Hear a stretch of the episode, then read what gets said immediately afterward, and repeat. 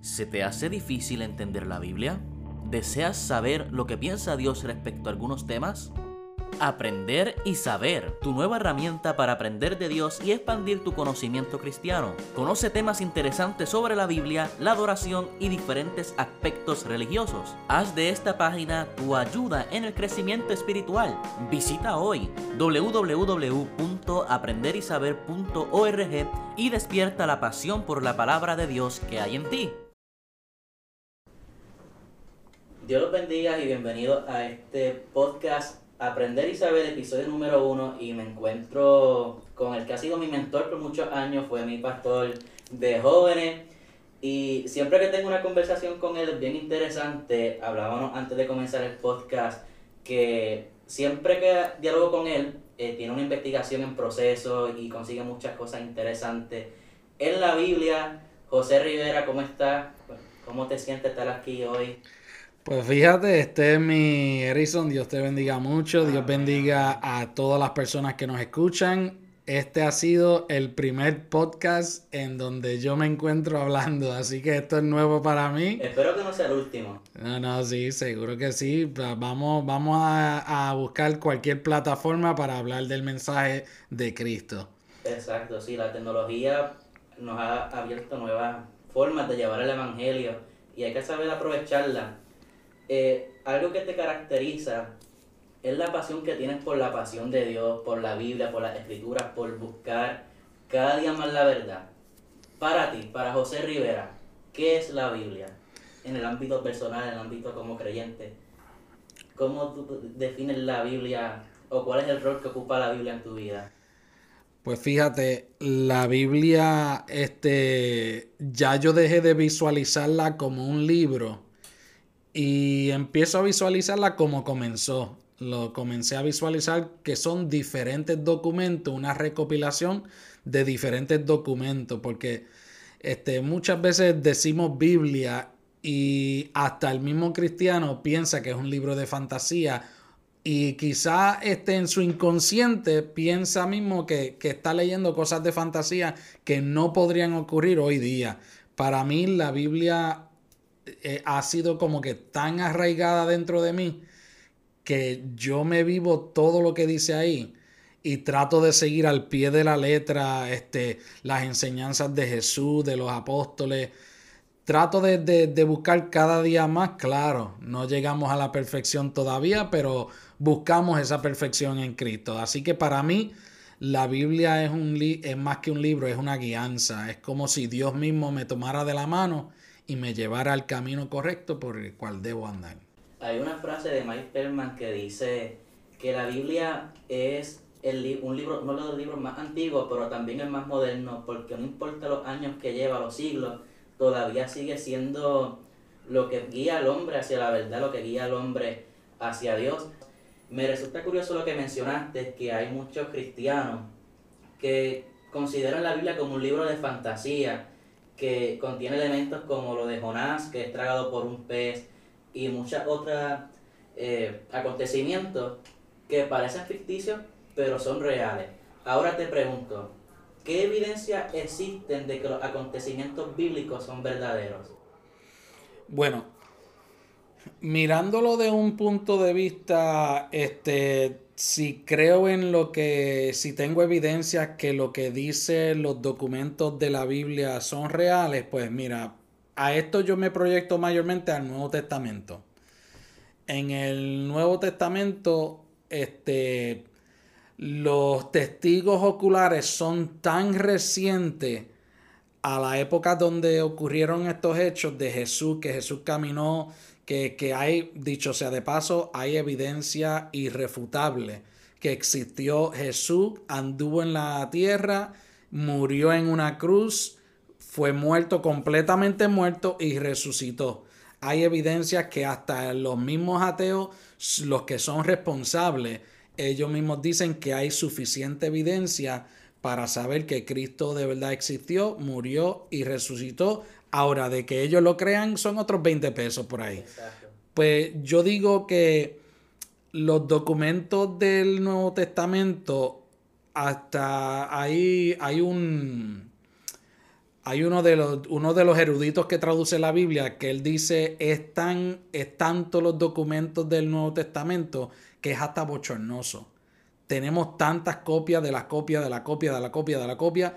Y muchos podrán decir, mira, la Biblia fue hecha, ah, pero esos libros fueron escritos este, siglos después de los hechos. Pues estamos equivocados con ese comentario, porque la Biblia se escribió bien, bien cercano a después Jesús resucitar y ascender al cielo, se escribieron bien cercanos a esos hechos.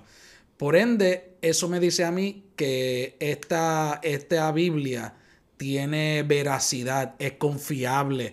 Este, y si Cristo nació, Cristo anduvo en esta tierra, Cristo murió, resucitó y eso es comprobable, pues yo creo en lo que dice Jesús. Y si él creía en este libro de, del Antiguo Testamento, la ley y todo eso, pues yo también voy a creer y voy a seguir sus preceptos, voy a seguir sus mandamientos. Exacto, sí, la Biblia es un libro bien interesante por todo lo que contiene.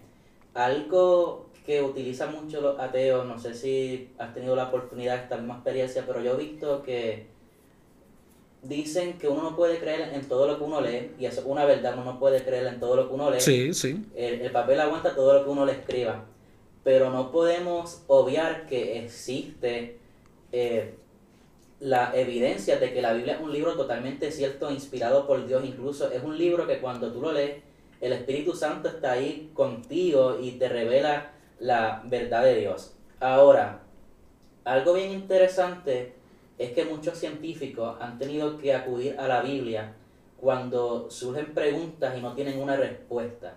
Te pregunto, ¿la ciencia ha encontrado algo que contradiga, que contradiga la, la Biblia según ellos? Pues fíjate, el científico responsable, el científico responsable utiliza la Biblia, aunque sea ateo, aunque sea un, un arqueólogo secular, uno de los primeros, encontré una vasija este, de, de, cientos de años, uno de los primeros libros que utilizan para ponerle una fecha a esa vasija es la Biblia.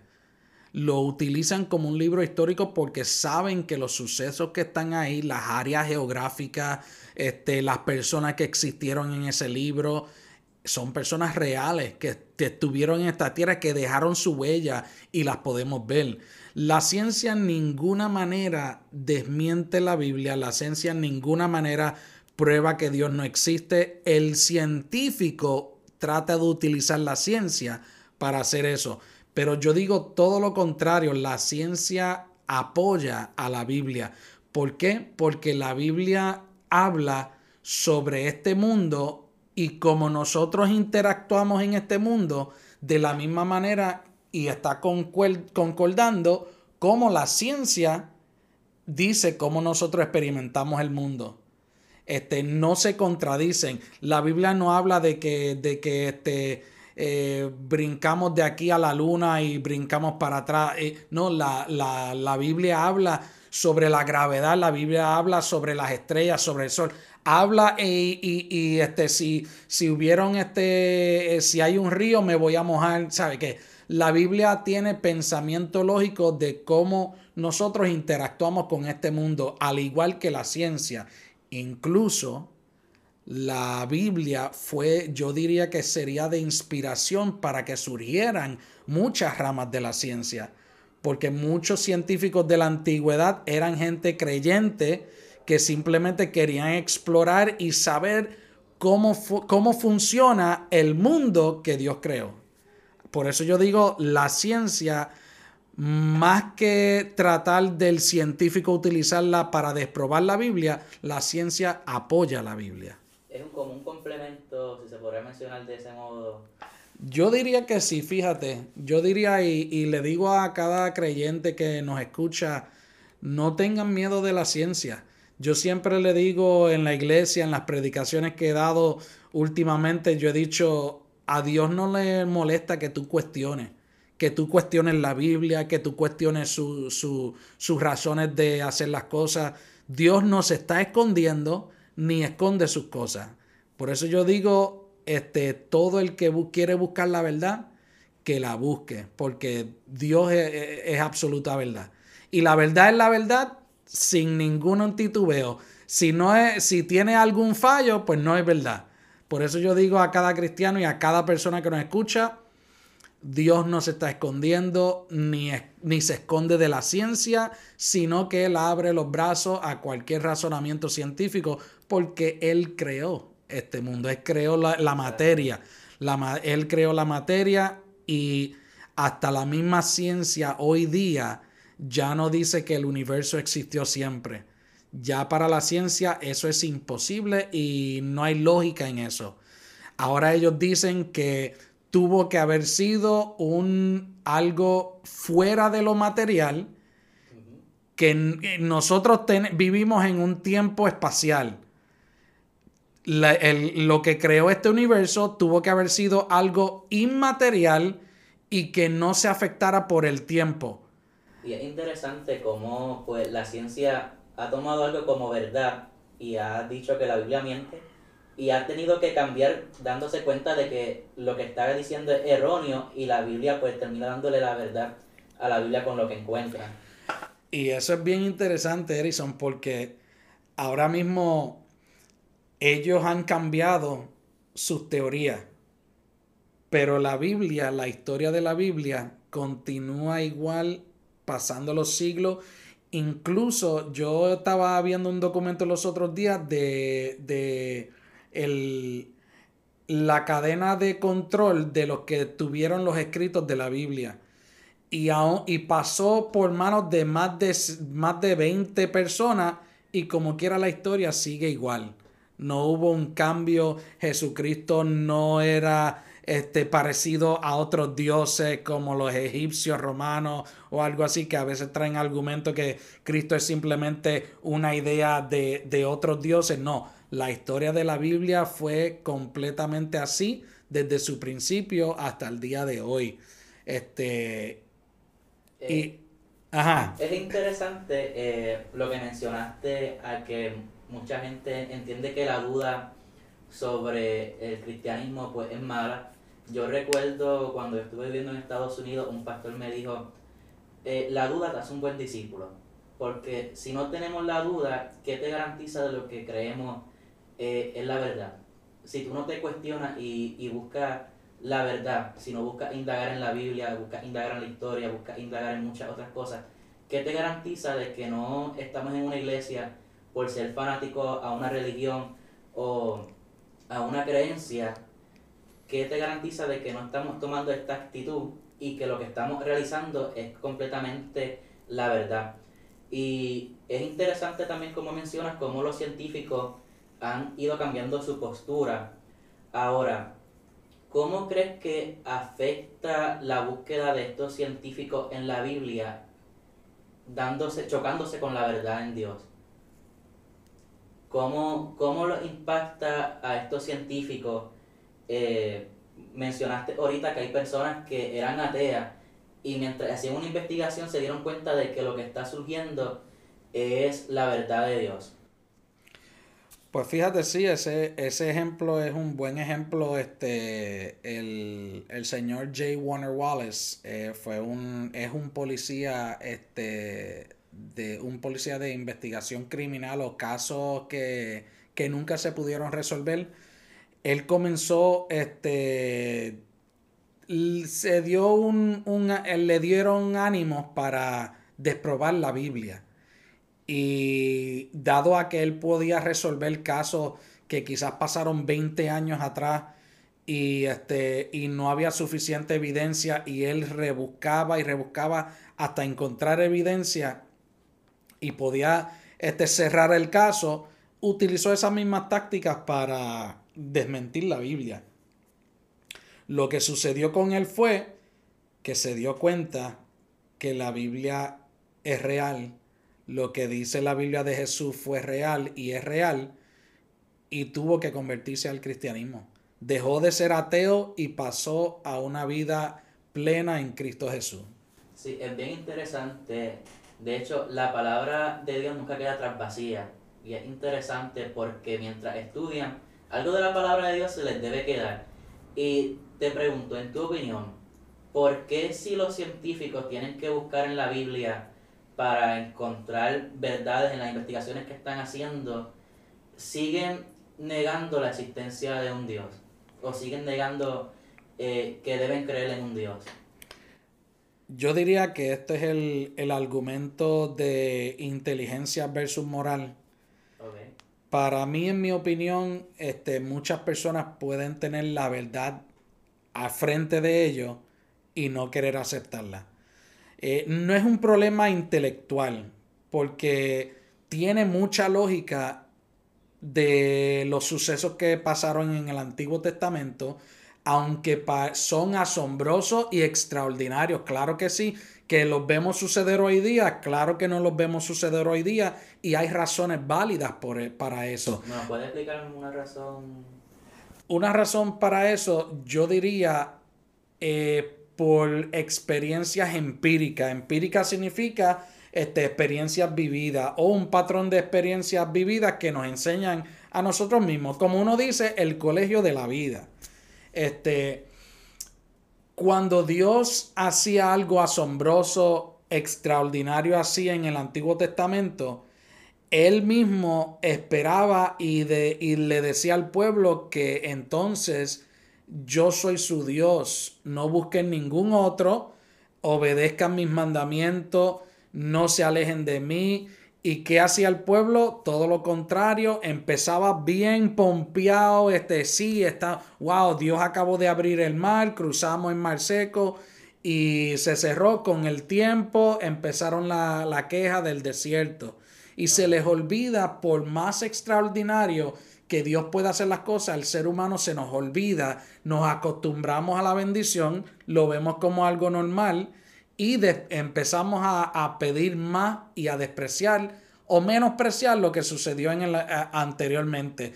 Yo diría que si Dios quisiera hacer o Dios hiciera un milagro extraordinario así como lo hacía, nosotros estaremos recíprocos a ese milagro.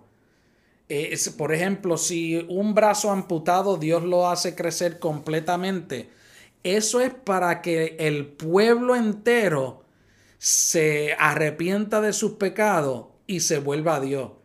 Pero realmente conociéndome a mí mismo como ser humano, mis experiencias en la vida, lo empírico, yo mismo he fallado en eso. Yo mismo me he acostumbrado a la bendición. Yo mismo siendo cristiano, a veces me acostumbro tanto a la bendición que le reclamo a Dios cuando algo no me sale bien. Y quizá este no conseguí el un papel que necesitaba conseguir y me enojé tanto que se me olvida quién soy, se me olvida que soy hijo de Dios. Y por eso yo digo, hoy día quizás no vemos tantos milagros asombrosos porque quizás nuestro corazón o nosotros mismos no seríamos recíprocos a eso. Ya que si Dios, vuelvo y digo, Dios hace algo así, es para que todo ese pueblo, toda esa comunidad por lo menos, se arrepienta de sus pecados y viva el resto de su vida obedeciendo a Dios. Sí, exacto. Es bien interesante porque aquí también surge la creatividad de Dios. Dios sigue siendo el mismo hoy, ayer y siempre, pero hemos visto cómo en su forma creativa ha cambiado la forma de bendecir que pudimos encontrar en el Antiguo Testamento a una forma nueva de, de obrar. Ahora, volviendo al punto antes de que te interrumpiera, estábamos hablando sobre los científicos y mencionaste que utilizan esto como, como argumento. Lo utilizan como argumento. Este, en cuestión de que, de que pues ven que cosas así no suceden hoy día y se creen que ya eso es fantasía. Se creen que ya eso es algo imposible de que ocurriera. Pero todo lo contrario, la Biblia simplemente tiene un objetivo. El objetivo es Cristo nació, Cristo ministró, Cristo murió, resucitó, ascendió al cielo y ahora nos queda el último objetivo cuando Él regrese otra vez. Es bien interesante y como están mencionando que los científicos tienen la evidencia, pero muchas veces en, su intelecto, en, en, su forma de pensar, en no cambiar la línea de pensamiento que tiene, y sucede mucho hoy en día con las personas que uno intenta corregirlas de un error y, y se mantiene en el... Sí, eso, fíjate, gracias por recordarme ese. Yo me pierdo de línea, tú me tienes que, que traer otra vez en la línea porque yo me pierdo otra. No te preocupes. Este, fíjate, eh, por eso dije que el problema con el científico y con el mundo no es que Dios es un pensamiento ilógico, no es un problema intelectual, porque ya hasta la misma ciencia está dando más razón que lo que dice la Biblia es real. Y poco a poco, al pesar de los años, le dan más razón a la Biblia, sin querer hacerlo. Porque ahora eh, lo- los ateos militantes, filósofos y científicos de hoy día este, dicen que tuvo que haber una, una, una mente inteligente detrás de esta creación. Lo único que no quieren aceptar que, que es Jehová. Y pues el problema de ellos es moral. Simplemente que no quieren obedecer lo que Dios, lo que Dios dice. No quieren este, vivir una vida agradable a Dios. O sea, no hay ningún argumento científico que la ciencia pueda tener que contradiga la palabra de Dios. Hasta ahora yo no he encontrado alguno. No he encontrado alguno. Eh, teniendo eso en mente, ¿qué argumentos entonces utilizan para decir que la iglesia no tiene la verdad? Cuando no utilizó la ciencia porque no tiene ningún argumento. Comentarios de la gente. Comentario. La gente no se educa, no quiere pasar el tiempo leyendo y cree que cree todo lo que ve. Ve un video en YouTube y ya tienen un PhD de un doctorado de, de filosofía. Este, leyeron medio libro y ya se saben todas las culturas del mundo.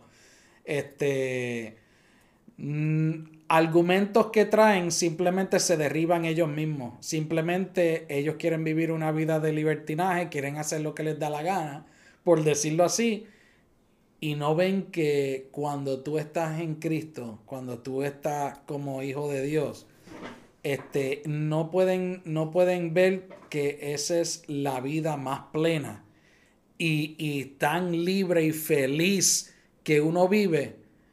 Y, mm, ellos no se tienen los ojos cegados que no pueden ver eso. Que yo puedo ir a la playa y no tengo que preocuparme de que algo malo vaya a suceder porque estamos haciendo las cosas bien y estamos disfrutando al 100, como decimos por ahí. El, el, el argumento que trae el mundo es simplemente porque lo escucharon de otra gente. Es interesante, mencionaste a la gente no le gusta leer. Y yo creo que en estos tiempos una característica que debe tener un cristiano es pasión por la lectura. Porque eh, es retante a veces una persona que no tiene una costumbre de, de tener hábitos de lectura. Entonces leer la Biblia se le hace un poco cuesta arriba. Y es triste que muchos cristianos pues utilizan la Biblia solamente los domingos en un culto y no tener la preparación en la lectura diaria de la palabra de Dios muchas veces te lleva por, por caminos en la que te encuentras con estas circunstancias, como estábamos mencionando, de personas que tienen los ojos cerrados a la palabra de Dios y presentan unos argumentos que ya establecimos en este podcast que no son para nada científicos ni, que, ni aprobados por la ciencia y tú no tienes una base que es la palabra de Dios, eh, te tumban la fe prácticamente. Ahora, ¿cómo el cristiano tiene que estar preparado, preparado en la lectura para estos casos? Pues fíjate, como dijiste, es lamentable y, y yo puedo entender, yo puedo entender. Este, yo era una persona que yo no era de leer mucho. Yo no me gustaba leer. Es Eh, interesante que menciones eso porque siempre que yo leo contigo me estás contando, eh, estoy leyendo un libro. Sí, ¿Cómo- por eso. ¿Cómo fue esa lucha? Pues fíjate, fue cuando, cuando este, yo decía, yo empecé, como te dije, a mí no me gustaba la lectura, yo en la, en la, en la high school, en la escuela, en la universidad, yo no era el muchacho que se comía los libros, yo no leía mucho. Yo lo que retenía de la clase, así era lo que, lo que utilizaba para coger el examen. Yo no era de, de leer mucho ni nada de eso. Este, yo sí, este, me gustaba buscar de Dios. En la high school nosotros dábamos cultos dentro de la escuela y nos gozábamos, el Espíritu Santo ministraba nuestras vidas, nos fortalecía. Y yo me sentía fortalecido espiritualmente, pero empecé a engordar, empecé a engordar espiritualmente hablando, pero no sabía, yo, yo recibía mucho de Dios, pero cuando lo tenía que sacar para afuera, no sabía ni qué decir. Y cuando empecé a ver todos estos argumentos que traen el mundo, todas estas cosas que, que, que este, son, son preguntas que tiene el mundo que son muy válidas, son preguntas muy importantes y yo mismo empecé, sí, sí te tengo que decir que yo empecé con YouTube empecé viendo dos o tres videos y ya en, con esos videos yo, por eso yo te digo, mucha gente se cree que tiene un doctorado viendo YouTube. Y yo me creía, wow, que muchos ya yo aprendido de la Biblia, pero no estaba leyendo la Biblia. Y este, después cuando terminé la universidad y empecé a buscar este, realmente la respuesta, yo dije, no, yo tengo que empezar a leer. Y yo mismo me obligaba a leer y le cogí un gusto a la lectura porque lo que a mí me atraía era el conocimiento de Dios, tener conocimiento de Dios. Y eso lo puede hacer el Espíritu Santo si Él quisiera, pero yo creo que Dios ha hecho bastante. Y yo creo que nos toca a nosotros. Siempre me gusta sacar el ejemplo bíblico de José y María. Cuando Jesús era niño, él es el Mesías prometido. Cuando él era niño tuvieron que correr para Egipto porque la vida de Jesús peligraba. Así que Dios podía hacer que, que Herodes no quisiera matar a los niños o que o, erradicara a Herodes de, de la faz de la tierra y sus leyes. Pero Dios no lo hizo porque hay algo que le tocaba a José y a María hacer, que era mantener la esperanza del mundo viva. Y yo creo que hay cosas que nosotros 100% las hace Dios, pero hay otras que 100% nos toca a nosotros hacer. O sea que el interés por aprender más de la palabra de Dios fue lo que te llevó a crear hábitos de lectura. Eso es así. No fue este no fue Harry Potter, no fue este Lord of the Rings, películas muy interesantes, bien entretenidas, pero al fin y al cabo son fantasías, pero la búsqueda de la verdad en Dios es lo que me atrajo a leer. Mencionaste de que el mundo tiene preguntas totalmente válidas, no sé si lo recuerdas. Sí. Um, ¿A qué preguntas te refieres?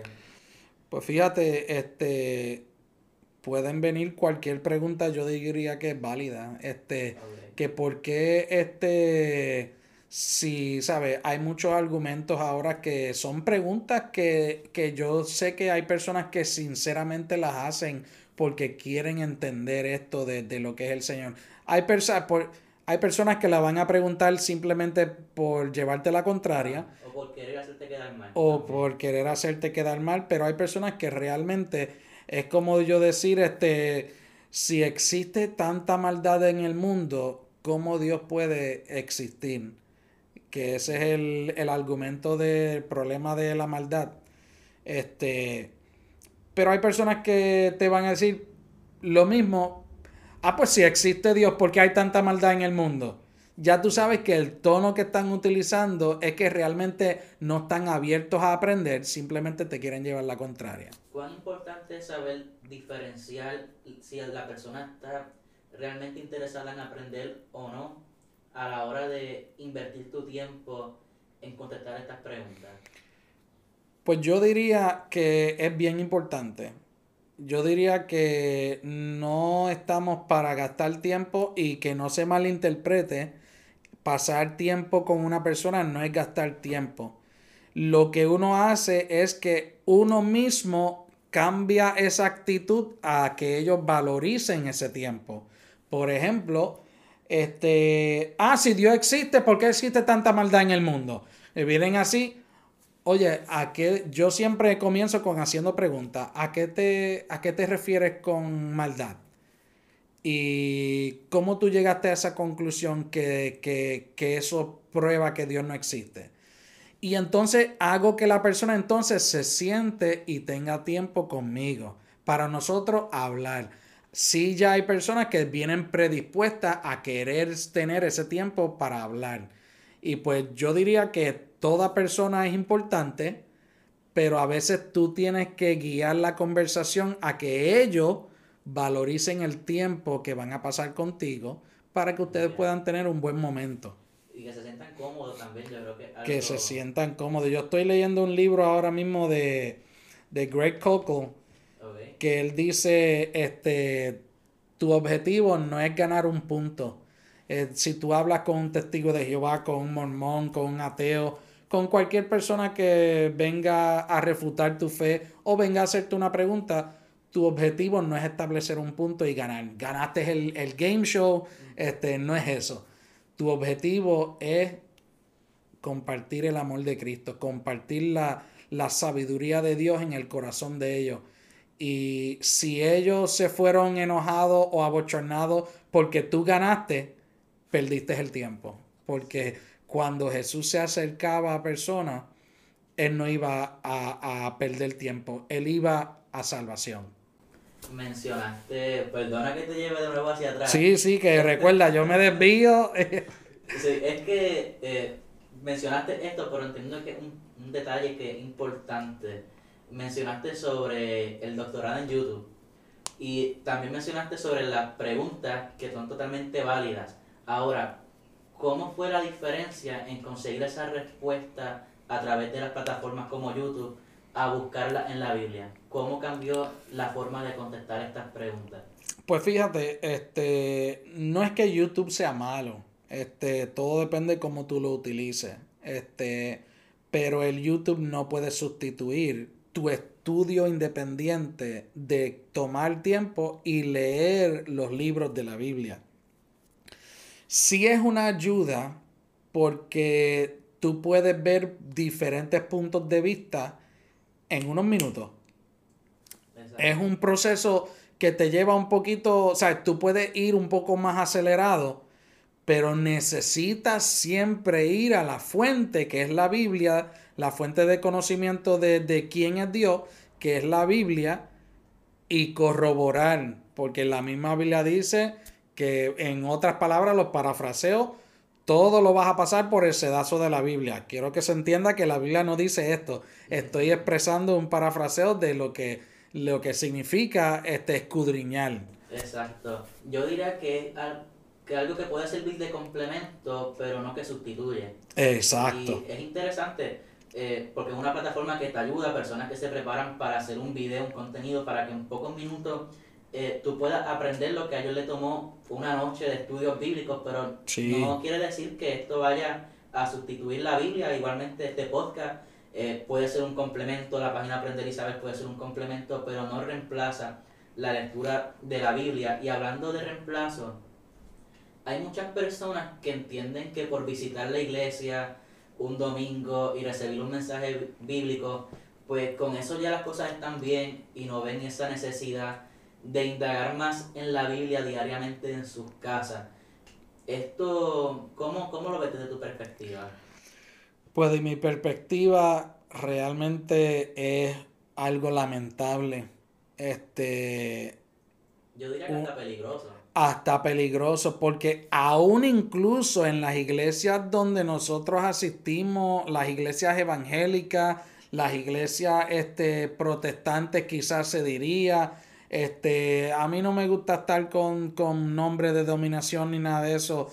este, es simplemente una iglesia donde, donde su fundamento es bíblico, pero hoy día se están infiltrando tantas cosas de la nueva era que incluso uno se, se puede dar cuenta en una predicación eh, en el altar que se han colado muchas cosas, no, no estoy diciendo en un sitio particular, simplemente He, ido de aquí a allá y he visto este, un nuevo parafraseo de cómo hacer la oración, qué palabras utilizar aquí porque se escuchan más positivas. Este, es bien peligroso porque, ¿qué sabes tú que la persona que está hablando en el altar está diciendo la verdad o está diciendo una verdad bíblica? Uno tiene que corroborar, uno tiene que investigar. Uno no se puede quedar este, simplemente aceptar lo que me dijeron. Uno tiene que corroborar si eso es verdad o no. Exacto, porque existe lo que es la, la exégesis de, del predicador. Tú y yo predicamos y sabemos que la opinión contiene palabra de Dios, pero también contiene nuestro, nuestro toque, nuestro, nuestra opinión, si se puede decir en un sentido, nuestra forma de ver eh, ciertas cosas que no necesariamente estén en la Biblia, pero lo usamos como complemento, como estábamos mencionando, quizás alguna anécdota o algo que te pueda ayudar, un testimonio, que no quiere decir que lo que sucedió en el testimonio sea una verdad bíblica, que, un, que es un hecho de Dios, pues sí, pero no quiere decir que eso reemplaza el tú estar viendo un testimonio o una prédica, reemplaza la palabra de Dios. Ahora, ¿qué consejo le daría a las personas que ven, eh, que tienen este estilo de vida? Voy a la iglesia, escucho el mensaje y no tengo la necesidad de, de estudiar la palabra de Dios ¿qué consejo le darías para que se motiven a leer más sobre la Biblia? Yo diría ese mismo consejo, este, desarrolla, desarrolla ese gusto por leer, ese gusto de leer la Biblia. Yo no lo tenía. A mí no me gustaba leer ningún libro, hasta la Biblia yo trataba de leerla y me parecía, eh, te voy a ser sincero, me parecía aburrido, me parecía incomprensible y era que simplemente eh, estaba leyendo por leer y cuando tú lees por leer no hay motivación. Pero cuando tú realmente quieres descubrir la verdad, tú vas a leer hasta, vas a rebuscar y, y rebuscar debajo de, de toda piedra hasta que tú puedas conseguir la verdad. Yo les recomiendo que desarrollen esa disciplina de tener lectura bíblica, de escudriñar la escritura. Mira, Hoy día hasta en audio tú puedes escuchar la Biblia. Hasta en audio a veces yo la escucho. Yo a veces me quedo en el libro, me he quedado en el libro de Santiago. Ese libro me quedé en el capítulo 1 como por un mes completo. Simplemente porque yo quería entenderlo completo y escucharlo. Muchas veces queremos ir apurados también. Y la Biblia tú no tienes que ir apurado. Vete con calma, lee con calma si, si empezaste a leer hoy, lee un capítulo nada más. Lee un capítulo y ten una libreta. Yo siempre recomiendo, ten una libreta y escribe las preguntas que tú tengas. Yo a veces hacía esto. El versículo 1 no lo entendí para nada. No sé a qué se refiere, este teófilo, no sé qué es eso, será una persona, será una expresión. Yo mismo me hacía las preguntas y yo mismo entonces indagaba para buscar la contestación cuando ya lo entendía, volvía otra vez. Esto yo lo, yo lo pongo de esta manera. Este, el cristiano, el creyente que no lee la Biblia, se clasifica como un cristiano que se mueve por las emociones. ¿Por qué digo esto? Porque se, se nutre solamente de lo que se dice en el altar y no busca la verdad de, de Dios en la Biblia. Y entonces yo estoy buscando una predicación siempre que me va a hacer a mí sentir bien. Si yo soy un cristiano eh, bajo emociones, ¿en qué peligro me estoy encontrando en mi vida espiritual? Vas a ser como la ola del mar que no sabe ni a dónde ni de, ni de dónde viene ni a dónde va. Vas a ser como dice el libro de Santiago, una persona que se mira al espejo y cuando deja de mirarse al espejo se olvida inmediatamente de cómo él mismo se, se podía, se parecía. Se nos va a olvidar las cosas importantes. Se nos, o sea, una persona que se mueve por emociones, yo siempre digo, nunca tomes una decisión cuando estás extremadamente enojado o cuando estás extremadamente feliz. Siempre mantente en, en un en, un centro y que esto no se malinterprete a otras cosas de, de, de budista, de buscar su centro, de otras cosas. Simplemente uno sabe que, uno tiene que estar en, con una mente sana. Y personas que se mueven por las emociones, este, no, no provee estabilidad para uno mismo, porque la Biblia dice, todo lo que respira, alaba al Señor. Ese ejemplo bíblico me dice a mí que no importa cómo yo me sienta, yo debo expresar mi alabanza al Señor. Y la persona que se mueve por emociones no puede alabar al Señor en momentos difíciles, no puede reconciliar el sueño. Y, y hemos visto este, a través de, de datos científicos que cuando tú tienes una mente que no está nutrida, bien nutrida, cuando tú te dejas vencer por los pensamientos, te dejas vencer por la depresión, físicamente también te puedes enfermar.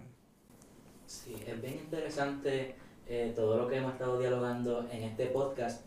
Yo creo que también algo importante es que tenemos que tener en mente que el Espíritu Santo también está ahí mientras nosotros leemos, que muchas veces nosotros no entendemos algo y nos lleva a malinterpretar la Biblia. Y es necesario, como mencionaste, que muchas veces leamos muchas veces un versículo para poder entenderlo, no malinterpretarlo, porque esto también es riesgoso. Hay gente que, que puede interpretar un versículo como todo lo puedo en Cristo que me fortalece y pueden realizar cosas que no que realmente no es lo que interpreta ese versículo, ese versículo no se refiere a que pues voy a llegar a mi, car a, a mi trabajo aunque no tenga gasolina porque todo lo puedo en Cristo que me fortalece. Y es importante nosotros pasar por, por el filtro del Espíritu Santo e invitar al Espíritu Santo cuando uno va a leer buscando siempre la interpretación correcta de la Biblia. Eso es así. Yo me recuerdo, me, me hiciste recordar cuando, cuando yo era chamaquito, este, cuando yo era más joven y empecé a escudriñar las escrituras, mi oración era esta, Señor, revélame y dame la sabiduría y que yo pueda entender lo que tú realmente quisiste decir cuando se escribieron estas palabras. Y eso es algo bien importante y alguien, mejor dicho, alguien bien importante a quien tú deberías de invitar en cada lectura bíblica que tú tengas o cada audio que tú tengas de la Biblia. Invita al Espíritu Santo, que es la tercera, una, una de las personas de la Trinidad, que nosotros culturalmente decimos la tercera persona de la Trinidad. Este, invítalo para que sea parte de esa lectura contigo, porque el Espíritu Santo dice que la Biblia dice que nos va a guiar a toda verdad. Y el Espíritu Santo vino a consolar. Y fíjate, interesante en la, en la versión en inglés, dice que es un counselor, que también significando que el Espíritu Santo es como un, un guía, una persona que, que te va a enseñar Así que firmemente creo que la lectura bíblica intelectualmente tú puedes conseguir mucho, pero conseguirás mucho más invitando al Espíritu Santo que esté contigo y que te revele la verdad. ¿Cómo la lectura eh, de la Biblia constante eh, afecta mi vida diaria? Pues fíjate, la afecta fundamentalmente. Este, al yo estar constantemente leyendo la Biblia, la Biblia es un libro que eh, yo diría que es del, el libro más extraordinario que existe. Este, sí, se compone de muchos libros que fueron escritos en diferencias de muchas épocas, pero que al ponerlos todos juntos apuntan a una sola persona, a Cristo. Y la Biblia me ayuda a cómo yo entender mi trabajo secular, cómo yo comportarme en la calle, en el trabajo, qué cosas yo, qué peligros yo puedo estar pendiente y evitarlo. La Biblia es un guía para todo, yo diría. Y el, la constante lectura de eso te, te va a cambiar la vida. Exacto, yo creo que es algo que afecta, y cuando digo afecta no me refiero negativamente, sino positivamente eh, toda la vida del hombre. Este, de ahí dependen muchas decisiones que nosotros tomamos. La Biblia, como mencionaba, es un libro antiguo, pero también es más moderno porque el hombre no puede vivir sin ella. No sé si te gustaría añadir algo más antes de finalizar el podcast. Pues sí, este, la Biblia es, es un libro extraordinario, como dije ahorita. Este, hay muchos pensamientos equivocados hoy día que están surgiendo y la iglesia está aceptando esos pensamientos. Estamos aceptando muchas teorías, mucha teología que es falsa. Muchos falsos profetas se han levantado en estos días y si uno no está constantemente leyendo en las escrituras, porque uno sabe que a la vez que tú comienzas a leer y tú comienzas a conocer quién es Dios, cuando tú escuches una falacia, tú vas, yo sé que rápido el bombillo se te va a prender y, eh, espérate, aquí hay algo, aquí hay algo mal. Y yo diría, le recomiendo a todo el mundo que es bueno leer libros, yo los leo, pero es mucho mejor leer la Biblia. Y es un libro extraordinario que te va a enseñar a toda verdad, te va a guiar hacia la verdad y va a cambiar tu vida. Eh, ambos hemos tenido la oportunidad de predicar la palabra de Dios. Y algo que me resulta curioso es que siempre que uno predica, se acercan personas y dicen, wow, me ministró tu mensaje, me gusta la forma en la que predicaste, nunca había visto esto de esta forma. Pero también existen unas personas que, mira, ¿dónde tú sacaste eso? ¿Dónde, sí. qué parte de la Biblia? Y yo creo que eso le da una satisfacción a uno, saber que están indagando en, la verdad, porque como mencionaba, es importante que existe una teología errónea. Y si no tenemos esta necesidad de nosotros indagar, es, es peligroso porque no nos estamos dando cuenta si lo que creemos es verdad. Y a mí lo personal, a mí me gusta más que las personas me digan, eh, mira, ¿dónde tú sacaste eso? ¿En qué parte de la Biblia? Porque ya, yo sé lo que vas a decir. Exacto, porque estás viendo el interés y, la motivación en la persona por buscar la verdad. Y yo creo que eso como que a uno que predica le llena más de satisfacción. Sí, a mí realmente no me gusta cuando vienen a decirme qué bonita tu prédica, este, eh, lo hiciste muy bien, este, no, yo quiero que realmente Dios te haya ministrado y haya despertado esa hambre y sed de buscar más de acercarte a Jesús. Cuando yo veo, como tú dices, que, que te preguntan e, e, de esa manera, ahí es que uno realmente ve y, dice, hay personas todavía que leen la Biblia. Exacto, sí, como que le da a uno la sensación, bueno, o, o mejor dicho, la, la confirmación de que lo que estamos haciendo es efectivo. Así que nada, muchas gracias José por sacarle tu tiempo para estar aquí en este podcast. Claro que sí, yo hablo mucho, así que me tienes que... no, claro que, ha sido una conversación eh, muy edificante, así que invito a todas las personas que están escuchando este podcast a que no solamente se quede aquí en haber escuchado este podcast, sino que tomen acción, que sigan los consejos que se han dado en este podcast de leer la palabra no hay excusa de que no te apasione la lectura, sino como pasó con José, busca la motivación y órale a Dios como esa pasión por, por Él te ayude a conseguir esa pasión por la escritura, que es algo muy fundamental en la iglesia de Cristo. Así que gracias José por estar. Gracias a ti por invitarme, Erison. Sabe que aquí estamos. Okay, esperamos tenerte en otro podcast más adelante. Claro que sí.